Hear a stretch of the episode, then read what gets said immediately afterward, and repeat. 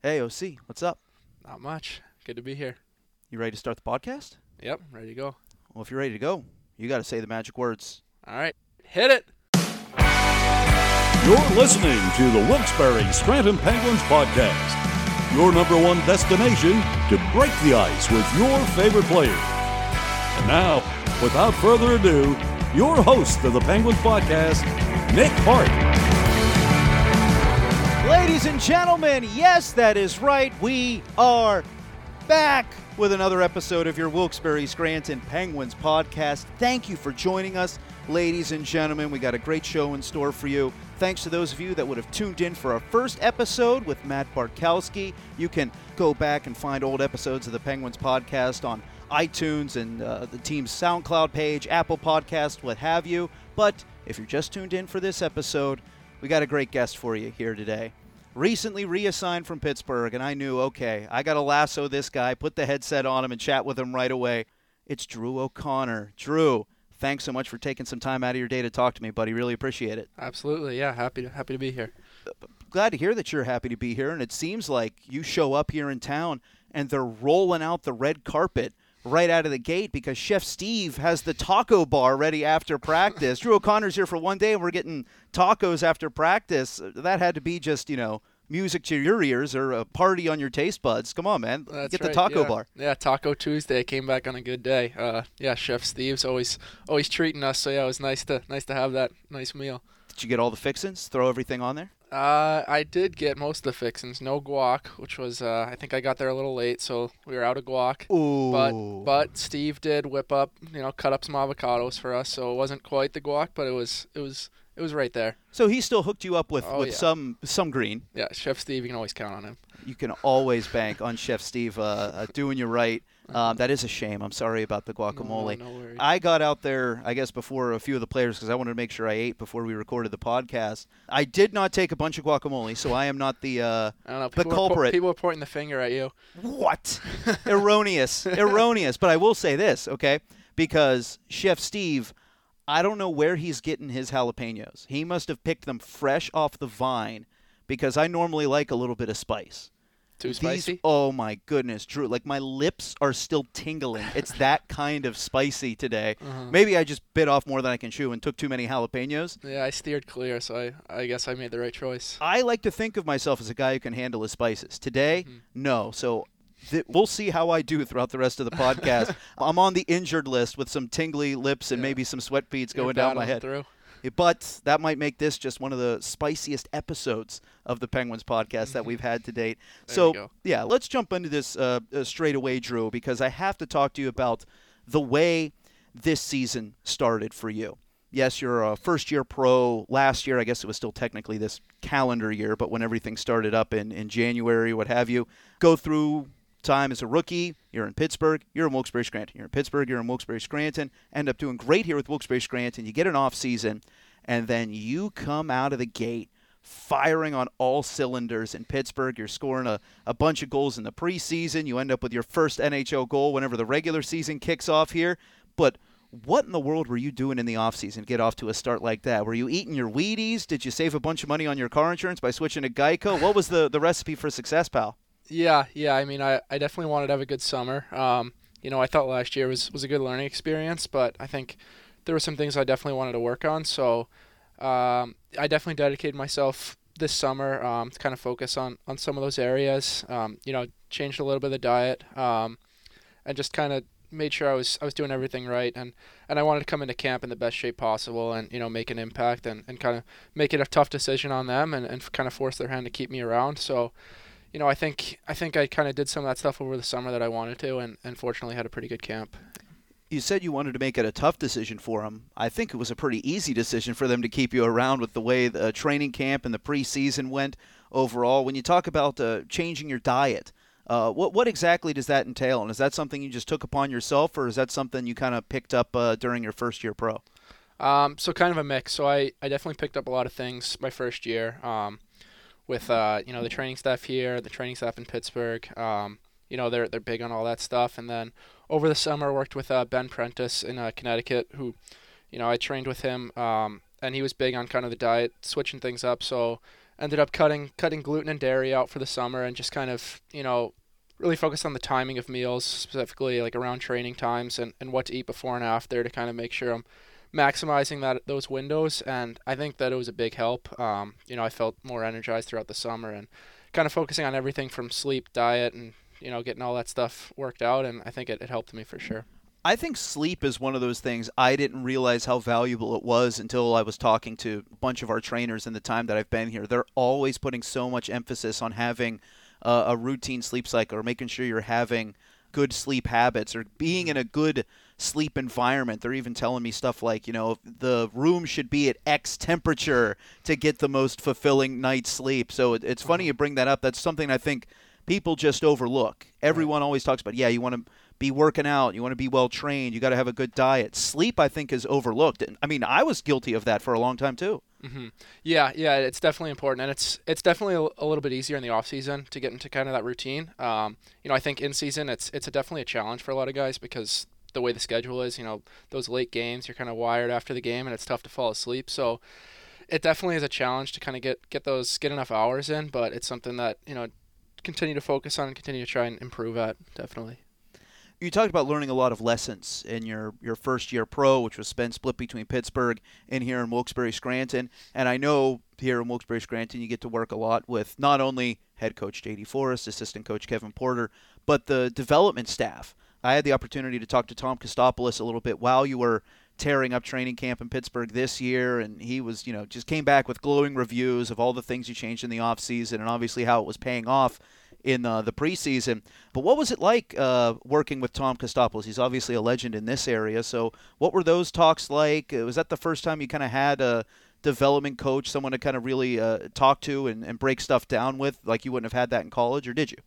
Um, yeah, I mean, I think that's one of the great things about being in this organization is there's so many, you know, great people around, um, so many great people to learn from. Um, so yeah, whether it be TK, you know, Younger as well, um, both of them have been, you know, great people to talk to and kind of work on the fine details of, of my game, things like that. But they've been super encouraging, so they've been they've been unbelievable to work with. So maybe you can run us through here. I just kind of thought of this on the fly. The chain of command in the Penguins' uh, development hierarchy, if you will, because I think you know I'll do interviews during the season for broadcasts and things like that. Oh, this is the this development coach, this development coach. You have uh, Tom Kostopoulos, Trevor Daley in the fold and then the goaltending development coaches, Kane TC, who's here a lot, and then Scott Young, who is the director of player development. He's sort of the at the top of the umbrella, I guess is the the term I'm looking for. How often do you talk to these guys? How often do you go through stuff with them? How does it really work in sort of the the chain of how guys will, will interact with you? Right. Yeah. So I think I think definitely there's more interaction when you're when you're here in Wilkes. Okay. Um, Makes sense. You know, I think yeah, they they really want to help guys here get to that next level. So I mean, all three of them obviously are. All three of those guys had great careers, and they're incredible guys to learn from. Um, same with you know the coaching staff here. So I think whoever you're talking to, you know, you know you can trust them, and you know they only want the best for us. So it's it's definitely great to to be able to interact with them a lot whenever you can, and and kind of pick up whatever you can. Are there times where I know they'll travel and kind of rotate through. Trevor Daley will be here for a week. Tom Kostopoulos will be here for a week. Scott Young will then be here the next week, and so on and so forth. The cycle continues um, with some gaps in between. Will there be a time where maybe TK's in town and you guys get some time to, to talk, go over game tape, and then Younger might give you a call or something like that, or is it only the guys who will be in Wilkes? Yeah, I think I think you hear from them um, throughout the year whether they're here or not. Um, okay yeah, I mean they they definitely are great about you know reaching out um, stuff like that, and they're always available whenever you want to reach out to them. Um, you know they always make time. So yeah, definitely when when they're here, you try and take advantage of it, whether it be like through film or just just kind of talking to them. Yeah, they're always they're always great to work with. No, I don't want to get too in the weeds here, and you don't have to share if you don't want to. But was there a time where you were like, "Hey, I want to reach out to TK. You took the onus upon yourself, or I want to reach out to Younger, and they were there for you to, to give you some guidance. Yeah, for sure. I think I think last year, um, especially early on during camp, things like that, um, you know, Younger was kind of the guy that brought me in originally. He was the first one I talked to, so um, I kind of built a trust with him. So talking with him with kind of things I had to you know ask about was was super helpful. I mean that that first kind of camp was was tough because it's kind of an introduction to everything. Um, very brief camp last year. So Yeah, no kidding. yeah, so kind of got thrown into it right away. So talking with him was was helpful, and then kind of again this year um, throughout camp, you know, he was around. So I think you know just asking him what I can work on, what I need to do better, things like that to, to kind of stick around up there was was helpful as well. or you're able to make the team out of camp this year. You're back here with Wilkes-Barre Scranton. We're delighted to see you again. It seems like you have, you have a great attitude. First thing in the morning, I saw a big smile on your face. But the, how should I put it? Environment in the locker room is a little bit different here than it is in Pittsburgh. Last season, we had a ton of Canadian and American guys back in the Wilkes-Barre Scranton locker room. I think the only Europeans may have been Yanni Drozg and Big Z for the short time that he was here. Well, now this year, it's a Finnish invasion. I'm not sure if your brief time back in the locker room before practice today clued you in. There's Finns all over the place, oh buddy. yeah, yeah, there is. They're everywhere. You got Filip Lindberg, Kasper Björkqvist, Valtteri Puustinen, Juuso Riikola sent down uh, with you earlier this week as well. Niclas Almari to round out five Finns Mm-hmm. That's on the lot. same run. Oh, yeah, no kidding. You're you're you're telling me. Yeah. So maybe this will help you acclimate to all the Finnish guys back in the locker room back there. We have a segment on the podcast that we introduced last episode that we're bringing back again Okay. for this episode. All right. Drew, this is a segment that we're calling Suomi Says.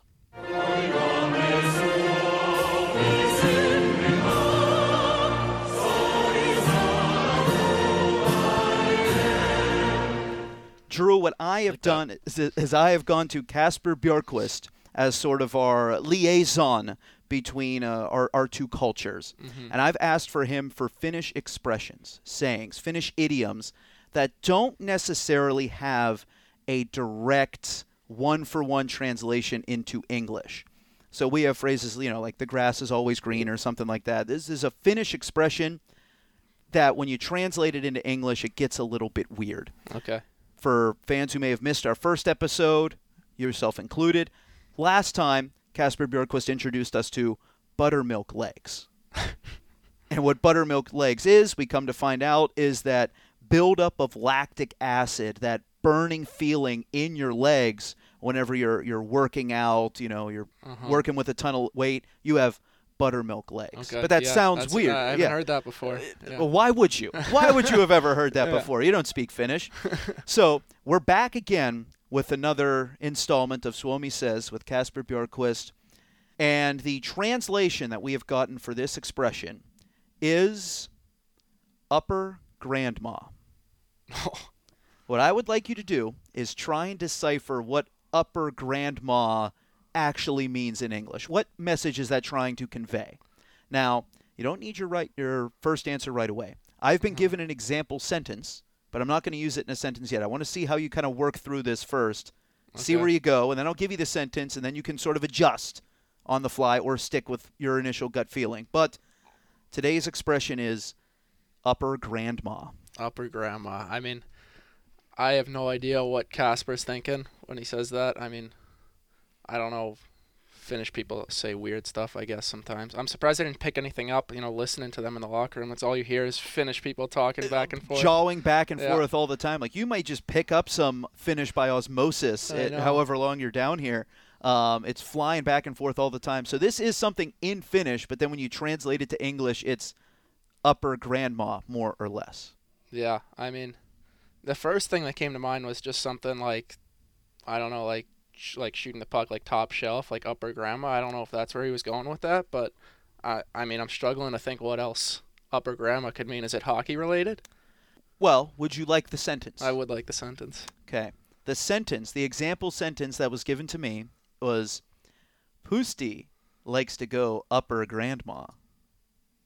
I mean, that makes me think that it's kind of what I said earlier, but You're sticking with your initial Yeah. gut feeling I am. of that's like shooting top shelf. Yeah, You think it's hockey related. I think so.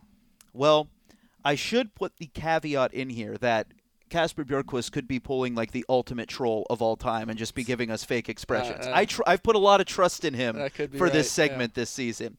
But with the sentence Pusti likes to go upper grandma, you are bang on, my There friend. A top shelf shot, upper grandma. Wow. Top shelf was the exact example he used. So I am fascinated that you were able to not only you know guess close to being right, but use the exact phrase that Uh-huh. he did. Top shelf, Yeah, upper grandma. I kind of like that. I might start using that now. uh, a little upper grandma. Yeah, yeah. You're, you're gonna you're gonna be up in Pittsburgh and say upper grandma, and someone's gonna be like, "What in the world is this guy talking about?" Yeah, I won't have any of the Finns there to back me up. no, exactly. You have no Yeah. support whatsoever uh, as it stands right now because there's no Right. other Finnish guys up there, right? I don't think so. I don't think so. I think Rico Or, would have been well, the only no, one. um, sorry, uh, Kapanen is Finnish. Oh, he'd be your savior. Yeah, Good yeah, call. there we go. Good call. And then, uh, yeah, I think he's it with with Juuso down here. Yeah. Yeah. Once again, we're putting a lot of trust in Kasper Björkqvist to actually give us things that actually make sense. You could Uh-huh. be completely pulling one over on us here on the Penguins podcast, Yeah. but our second episode of Suomi says we have upper grandma, and Drew O'Connor nails it. Bullseye. There we go. As far as I'm concerned, the scoring here, we are two for two on Suomi says. Uh-huh. Matt Bartkowski was close enough on Yeah. buttermilk legs that we gave it to him, uh, but you were as close as you could possibly get. So, Okay. congratulations. I don't have a prize for you, but good work. Yeah, I appreciate that. Thumbs up's all I need. I'll give you two thumbs up, go. buddy. Um, talking a little bit more about uh, your career and your journey to get here. Mm-hmm. I know when you were signed as an undrafted free agent after two years at Dartmouth, everyone's looking at your your vitals. Okay, he's a big guy. He scores a lot of goals.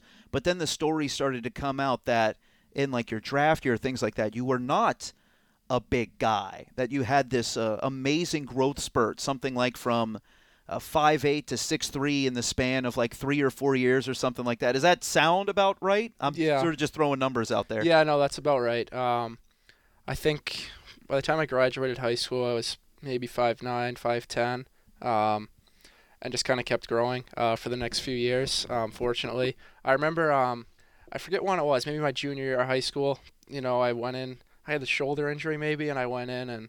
I was probably like five, six at the time, and went into the doctor's office, and they were like uh, looking at it and the X-ray, and they were like, "Oh, your growth plates are wide open, so you could, you still have some room for growth." So I took that as a good sign, and then Some room for growth. yeah, and then I was I mean I didn't think I was gonna grow that much, but it kept going and it it worked out I guess.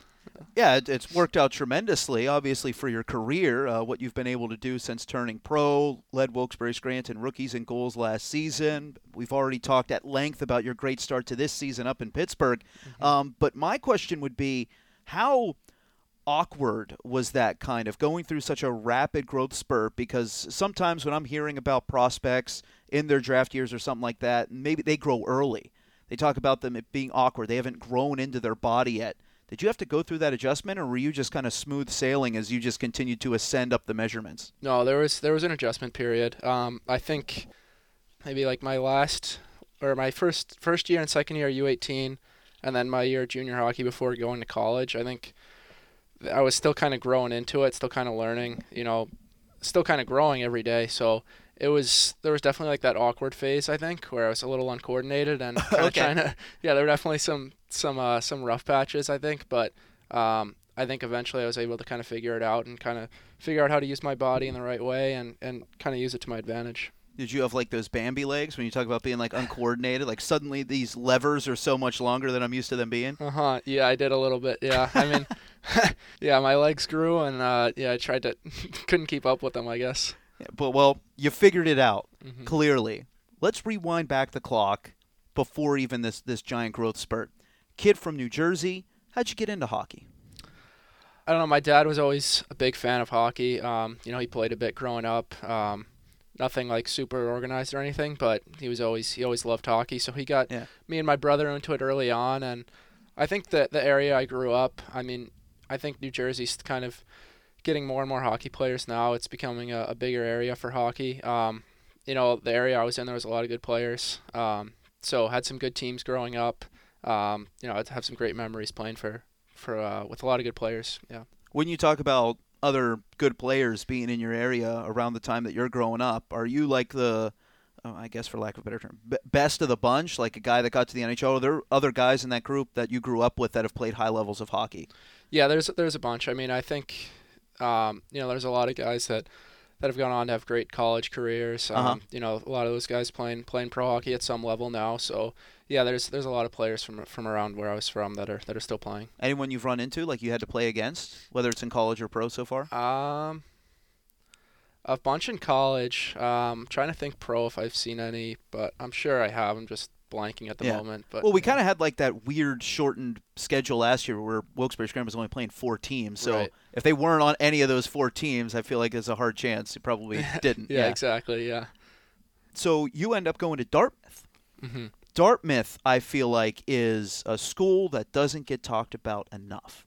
And maybe we should have phoned Ben Lovejoy to get him on the podcast here because he's happy to talk your ear off about Dartmouth. But why don't you give us sort of the rundown of, of what it was like, one, playing at Dartmouth, but two, going to school at Dartmouth? Yeah, it was unbelievable place. Um, you know, I lo- actually Lovejoy was a volunteer assistant my uh, my sophomore year there, so he he was able to help us out a bit. Yeah, he was great to work with, but you know the coaches there were, were awesome. I mean, it was an awesome place to play hockey. Um, the rink's great. Um, you know, um, and just going to school there was was super fun. Um, it was a it was a great place. Um, you know, obviously a really good school, but I think kind of socially as well, it's it's a really fun place to be. Um, you know, I, I loved my time there, so I can't say enough good things about, about Dartmouth. What's campus like? It's good. It's small, um, but you know, it's it's got that kind of small campus feel where everyone's kind of connected, and you know, everyone, especially like sports wise, you know, everyone kind of supports each other, goes goes to games, things like that. So, yeah, it was awesome. When you say like everyone supports each other in the other sports, Mhm. are you saying like basketball players are coming to watch hockey games or volleyball players are coming to watch hockey games and hockey players are going to watch the water polo team or something like that? Or are you just supporting each other in like the library asking how the last weekend went? Uh, a little of both. I mean, I think I think when we can, we try and you know go to go to some different sports and, and cheer people on. Um, you know, it's tough with with the schedules as busy as they are to kind of get to a lot of stuff. But, Naturally. Yeah, right. So, but I think it has that it has that feel that we're kind of like you know one big group. I sort of think that's that's how the campus felt. Nice, nice. Did you have a favorite uh, event or other sport that you like to go see? Or heck, maybe this might not even have to do with Dartmouth. Is there like, if you couldn't be a hockey player, what game do you love the most? Kind of question. Uh, I don't know. I played I played soccer a bit growing up. Uh-huh. Um, so I'm a big soccer fan. I like going to I like going to those games uh, in the fall. Um, Did you guys Yeah. have a good team? They were they yeah they they have uh, they have a good team. I don't know anything about college soccer. So. Yeah, no, they're they're good. Um, I don't know how they are this year. I haven't been following too close, but um, yeah, uh, f- some football games. My girlfriend actually is uh, does track, so went to some of those those track meets, which I actually kind of enjoy going to. Um, just watch some of the sprints. They're they're pretty good athletes, so it's it's fun to watch that. Um, so yeah, yeah, a lot of a lot of uh, different events I went to.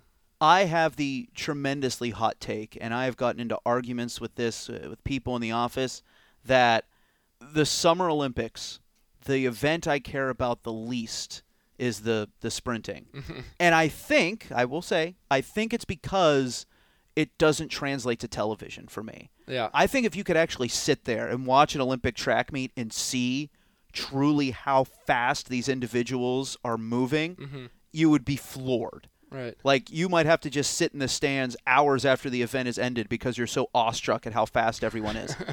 Doesn't translate to television for me. No, it doesn't do it for you. Huh? I can't get invested. Yeah. Now there are plenty of other Summer Olympics events like gymnastics. Like every year, I'm I'm glued, Uh huh. glued. And the person who will finish like dead last, or they'll go through like a I don't know, uh, you know, balance beam routine or something like that, even like floor exercise, and they'll be like, "Ooh, they really want to have that one back." And I was like, "That was amazing! what are you yeah. talking about?" They finished last, and I was like, "I could never do that in my entire Right. life." That translates to TV to me better than sprinting. But it Uh-huh. sounds like your girlfriend's a what? She a speedster? Uh, or yeah, is she, in the field events? Uh, she does a little bit of both. So she does um, she does a little bit of sprinting, some jumps. Um, so yeah, she kind of she kind of does it all. But she might be listening, so you can pump her tires as much yeah, as you want. Yeah, no, want. she's she's fast. Uh, I've raced her a couple times. She I won't say she smokes me, but it's you know, she's fast. Oh, that definitely means she smokes you. it's not even close. It's a. It's she pulls up at the end. All right, we have the power of the internet here, Drew. So we can look at how the Dartmouth soccer team is doing this year. Okay. Men's soccer. Never mind. We won't give you the update on Dartmouth men's soccer. They Let's uh, season. yeah, let's let's look at the women's team. Yeah, there we go. Um, 500, Okay. 7 7 and 1. We'll You can catch that. them on ESPN Plus. To those of you who uh, have already subscribed to ESPN Plus to get your hockey fix this year, Dartmouth women's they soccer. get- look, look at hot in playoffs. That's all it takes. Hey, they're hot right now. They just uh, trounced Merrimack 2 0 and then took down Cornell in Ivy League play 2 to Nice. 1. Are the Ivy League rivalries real, or is that just something someone made up because they're like these historic schools? I think it probably depends on the sport and yeah, I think it's different with every. I mean, I think Let's use your experience with hockey. yeah, hockey wise, I mean they're always they're always big games when you're playing another Ivy because they keep track of it as like a separate standings and there's the Ivy League trophy at the end of the season for you know whoever has the best record within the Ivy League. So you get excited for those games. Um, I wouldn't say we have like a huge rivalry against anyone. Um, I mean maybe Princeton doesn't like us a little bit because we have our tennis ball game against them where after our first goal everyone everyone in the stands chucks tennis balls on the ice. Wait, I've never heard of this. Yeah, this is a blind spot for me. What are you talking cool. about? so yeah, every I, I forget the backstory. I think it's had something to do with way back. A Princeton fan threw a tennis ball on the ice when we were visiting them, and then it just kind of happened. It became a tradition. So our Princeton game is awesome because uh, the building's packed and everyone brings tennis balls. We score our first goal. They throw them on the ice. It's it's a ton of fun. It's a lot of fun uh, to play in that game. Like it's a hat trick or a teddy bear toss. Just everyone's whipping tennis Yeah. balls. Yeah. They got to be bouncing all over the Oh, place. they are. Impossible to clean up. yeah, it takes a little while. Oh, I don't think they like coming to our rink. I would not like it either, especially like for you guys. It's all a big celebration for them. Uh-huh. Like, can we please pick up the tennis balls? They're still Right. bouncing all. They probably find their way into their bench. yeah, exactly. You know what that reminds me of? It reminds me of when Florida first started doing uh, the rat trick when they would throw the rubber rats on the ice, Uh-huh. and like goalies were getting pelted with it. They're just filling up the ice net. would be littered with them. Yeah. Exactly, and like other teams would just be like, "You got to be kidding me!" Like after Mm-hmm. so long, it's like, "Let's go, let's move on from the rats," Right. and that's what made it so great to me. Is because it would upset the other teams so much. Exactly. And Princeton, year after year after year, they're going to come into Dartmouth and have to deal with tennis balls ricocheting all over the place. That's right. Yeah. That's awesome. I'd never heard of that Yeah, before. it's a cool tradition. That's an incredible tradition. Mhm. That is not talked about enough. Maybe we can bring some awareness tennis ball throwing. Do they have a name Yeah. for it? Just the tennis ball game? I think that's it. Yeah. I don't know if there's a name. Just the Princeton game. Everyone knows to bring their tennis balls. Everyone knows. It's an unspoken. Everyone on campus is like, "Let's go. Let's Yeah. get a big tube of what's a Wilson- tennis ball brand? Wilson's. Wilson. Big Yeah. big tub of Wilsons Oh, and yeah. just fire them off. that's, That's right. incredible. yeah. Oh, that's amazing. Well, we've had plenty of hockey talk already at this point. I mean, I asked you about playing in Pittsburgh, what you've learned here, the development staff. Heck, even our Suomi Says segment ended up being hockey related. So let's shift away from hockey a little bit here, Drew. This is another recurring segment that we do on the Penguins podcast where I have the previous episode's guest leave a blind question for the next episode's guest. Okay. They do not know who they are asking it to, but it could be about anything in the world. It's a completely wide open uh, potpourri category question. Mm-hmm. So, with that in mind, Drew, are you ready for me to pop the question? I guess so. Yeah. Our last episode's guest wants to know what is your favorite Adam Sandler movie? Oh, so I actually funny story that you say that because I love funny On stories. the that's actually not that funny, but I shouldn't have said that. I, I hyped it up you too much. hyped it up too much. Yeah. Um, but funny that you say that because on the plane a couple days ago, coming back from uh, Washington, a bunch of guys were giving me crap that I hadn't seen Big Daddy before. What? Yeah. So I guess it's like a top three Adam Sandler movie is what they were saying. So I, I was instructed I had to go watch it. So I still got to do that. But Oh, so you did. I, I haven't watched it yet. But I thought the story was going to be you have seen Big Daddy no, now. not yet. No. So I, I still have to watch it. But ha- Adam Sandler movie, I uh, I guess I'll just go Happy Gilmore. I mean, it's It's a classic. yeah, you can't beat it. unbelievable. It you cannot beat it. That is a movie that I don't care how many times I've seen it, and it is probably nearing the hundreds. Uh-huh. I will stop everything I'm doing when it's on like TBS on the weekends. Mm-hmm. Sometimes I'll just be like, you know how you'll spend hours scrolling through Amazon or Netflix trying Oh, to yeah. decide what to watch. Pick anything. Yeah, after a certain point, it's just like, well, I know Happy Gilmore's on here, and I know it's an only an 80 minute runtime. Like, bang, I'll just throw this you know on what you're gonna get. and I'm happy as a clam. Yeah. I'm tickled pink every single time. Everyone in the office will reference Happy Gilmore almost on like a, a daily basis, something in there. right. Big Daddy, but that's in there too. Yeah, We're constantly know, well, referencing Big Daddy. Scuba I- Steve. Yeah, I mean, I don't, I don't know Scuba Steve. I gotta go. Go gotta together go like lamb it. and tuna fish. Yeah, yeah. See, I don't know, I don't know what. Yeah, that I'm is, speaking Greek to you right yeah, now. I'm speaking. Finnish. So, I mean, I heard it's a must-watch, so I'll have to watch it. It's it's quality. I'm not sure if I'm willing to go as far as top three, hmm but it is one of the stronger installments in the Adam Sandler pantheon. Okay. Do you have a top three from what you've seen? Um, Obviously, Happy Gilmore. We just that's a given. Yeah. Um. I mean, Billy Madison. I feel like that's automatic Yeah. I mean, those two you can just watch forever. Um. on loop. Third. Uh. I don't know. Maybe Waterboy. So I guess this is where when we say top three Adam Sandler movies, everyone's just taking Happy Gilmore and Billy Madison. Right. It's really a question of what is the other one. There's there's a few that. For some, it might be Big Yeah. Daddy. You bring up Waterboy. Know? Honestly, one that's not like a classic Adam Sandler, but a recent one, Uncut Gems, I really liked. I mean, it's it's kind of a it's kind of a different Adam Sandler style, but I, I really enjoyed that movie actually. That is an out of left field pick Yeah.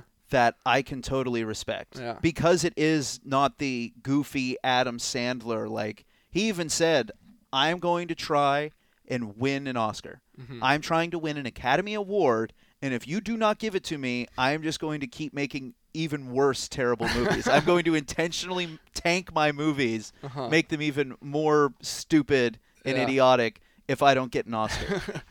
he didn't get an Oscar for No, Uncut Gems. So I guess we'll see what he's got coming. coming Oh, he next. probably has some dastardly ideas coming down the pipeline. But Uh-huh. I mean, Uncut Gems. If you haven't seen it, I guess we have to put the parental advisory sticker on it. But Mhm. it is like he gives a wall to wall awesome performance, and he's on screen for like ninety nine percent of the movie. Yeah. I didn't even think of that until right now. There are very few scenes, if any, where Adam Sandler is not on screen. Yeah, yeah, that's right. He's he's the he's the star, and uh, it is a good film. So I, I enjoyed that. But yeah, it's I guess kind of a weird answer when you ask top three Adam Sandler movies. It's not it's not one you would think of. No, but- that's why I like that as an answer Yeah. though, because it is out of left field and it is still a good movie. It's Mhm. not like you just picked a random movie just to be try to be the cool kid. Like, oh, I want this instead. Like it's a legit it's a legit movie. yeah, yeah, I agree. We're gonna have to try and speak in tongues right now, so as not to spoil Uncut Gems for those who haven't seen it, because it is worth a watch. Right.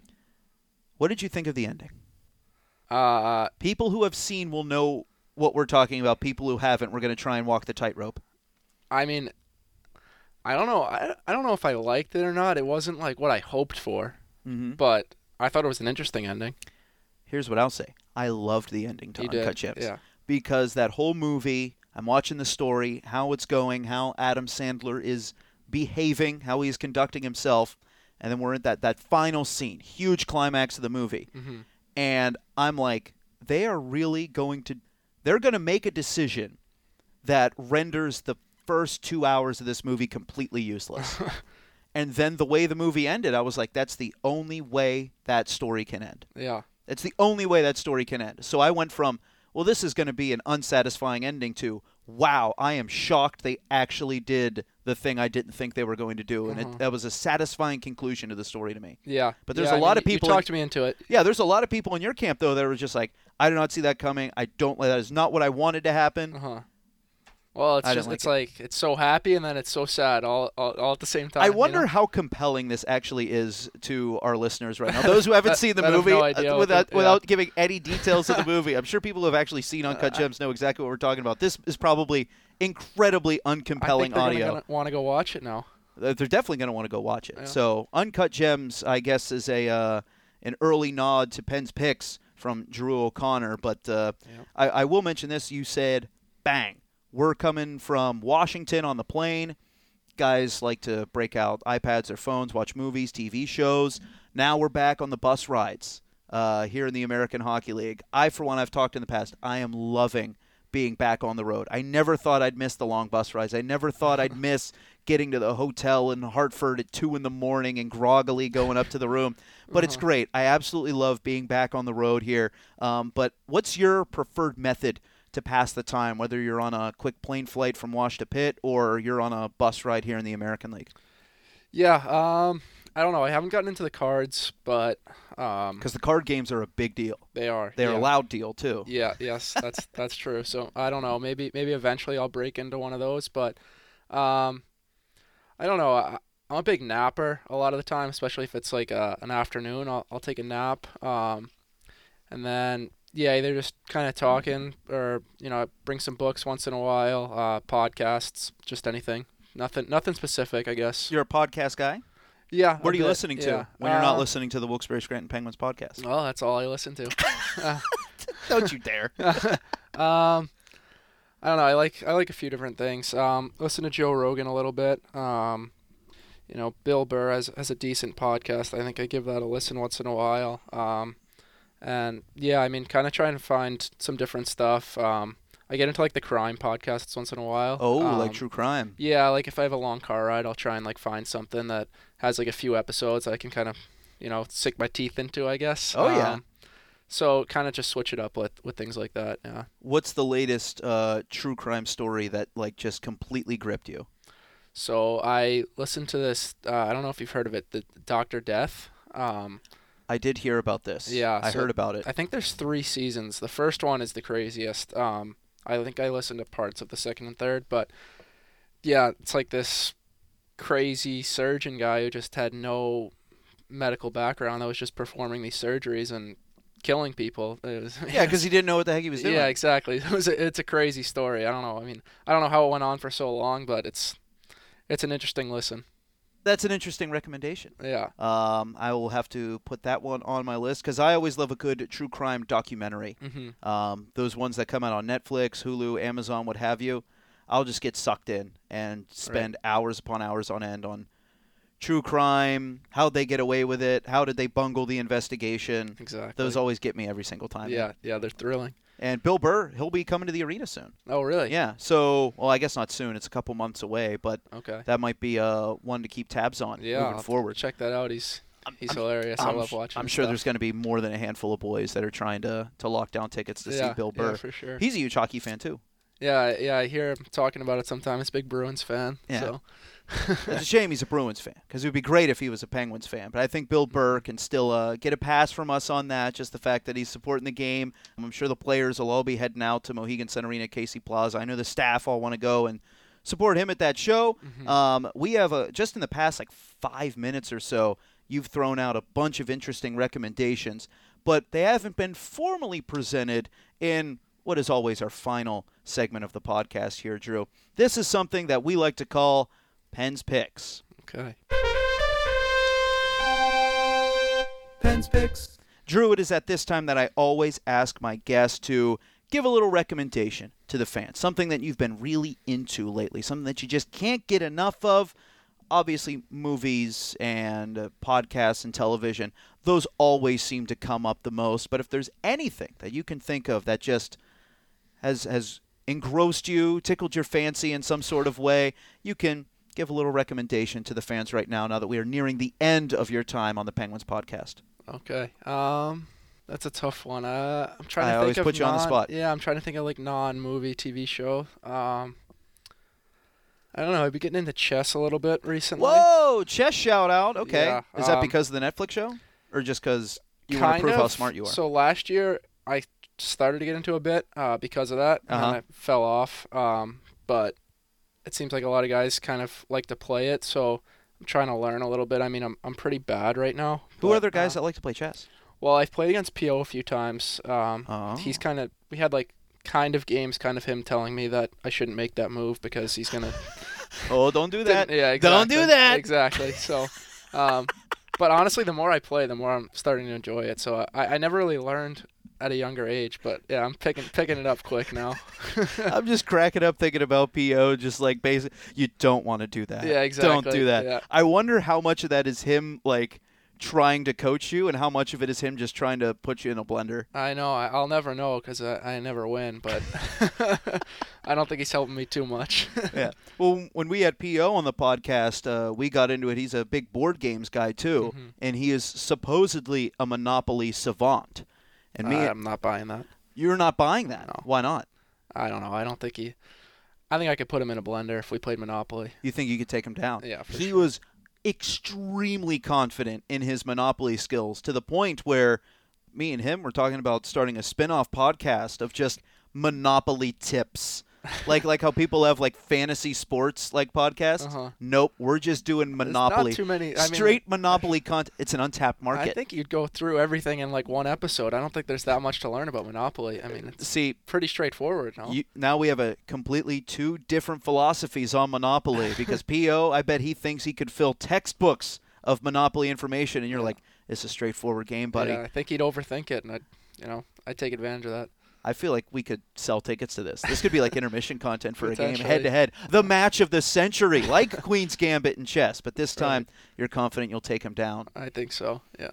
So your Pens pick is chess. Uh, yeah, I'll go with chess. Yeah. And we will look forward to the Monopoly matchup between Drew O'Connor and Pierre Olivier Joseph. That's Very quickly, I will give a Pens pick. I'll give two Pens picks. I was only planning on one, but I'll throw in a second one here. First of which is going to be a Pens pick for Daniel Craig. You a James Bond guy? Not really. No. I mean, I've seen a couple, but not really super into it. I just whipped through the entire James Bond, uh, Daniel Craig James Bond series, leading up to being able to go see No Time to Die in theaters, rewatching the the first three before going to the fourth one, and having watched them all in quick succession, I can't believe that it was at any time controversial that Daniel Craig would be cast as James Bond. There were Oh, a lot of it? people. I didn't know that. There were a lot of people that were like, "You can't have a blonde hair, blue eyes James Bond." Uh huh. he kills it.